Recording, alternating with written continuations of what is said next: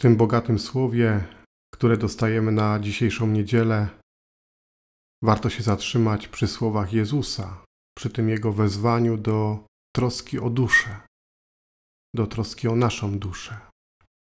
Czasy, w których żyjemy, wokół nas cały czas mówią nam o trosce o to, co materialne, o to, by zadbać o dach nad głową, o dobrą pracę, o pieniądze na koncie na czarną godzinę, dobry samochód, o rozwijanie swoich talentów, zdolności, umiejętności. Tymczasem bardzo mało słyszymy o tym, żeby się troszczyć o wymiar duchowy naszego życia. Bardzo mało słyszymy o wartości duchowego życia. I dlatego to, o czym dzisiaj mówi Jezus, jest takie ważne. I ważne jest to, żebyśmy spróbowali poszukać odpowiedzi, jak zatroszczyć się o naszą duszę. Czym ją nakarmić? Kiedy karmimy nasze ciało, to dzisiaj bardzo dokładnie sprawdzamy, jakie produkty jemy, jaki jest ich skład, skąd pochodzą.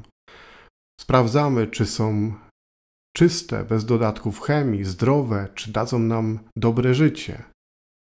Tak samo trzeba podejść do tego, czym karmimy naszą duszę bo dusza karmi się słowem, dobrym słowem. Czy to jest słowo, które jest czyste? Czy to jest słowo, które pochodzi od Boga? Słowo, które nie ma fałszu, które nie ma kłamstwa? Jakim słowem karmię moją duszę? Łatwo to sprawdzić, wystarczy zobaczyć dzień wcześniejszy.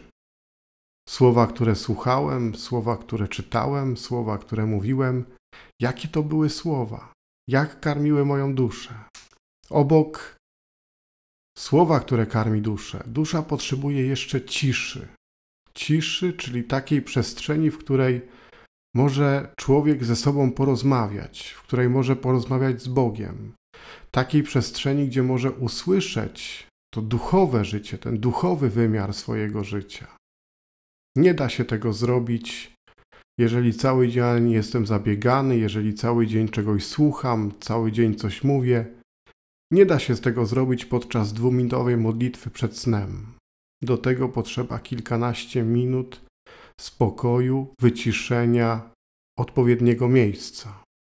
I w końcu, obok słowa i ciszy, dusza potrzebuje jeszcze łaski.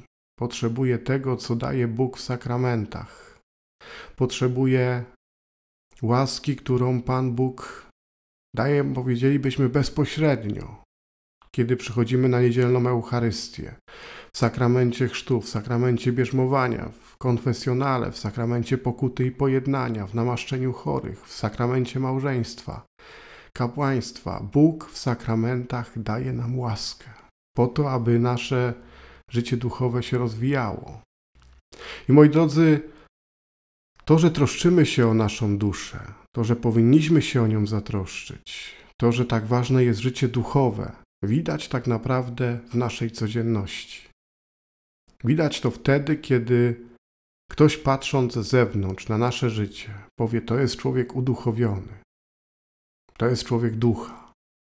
Ja wiem, że często myślimy, że ludzie uduchowieni, ludzie duchowi żyją gdzieś w klasztorach, że to są mnisi pozamykani, którzy cały dzień się modlą, ale to nieprawda. Człowiek uduchowiony to jest taki człowiek, w którego codziennym życiu widać pokój, który niesie w sercu, widać miłość, która jest gotowa poświęcić siebie dla innego, widać umiejętność panowania nad złością, nad agresją.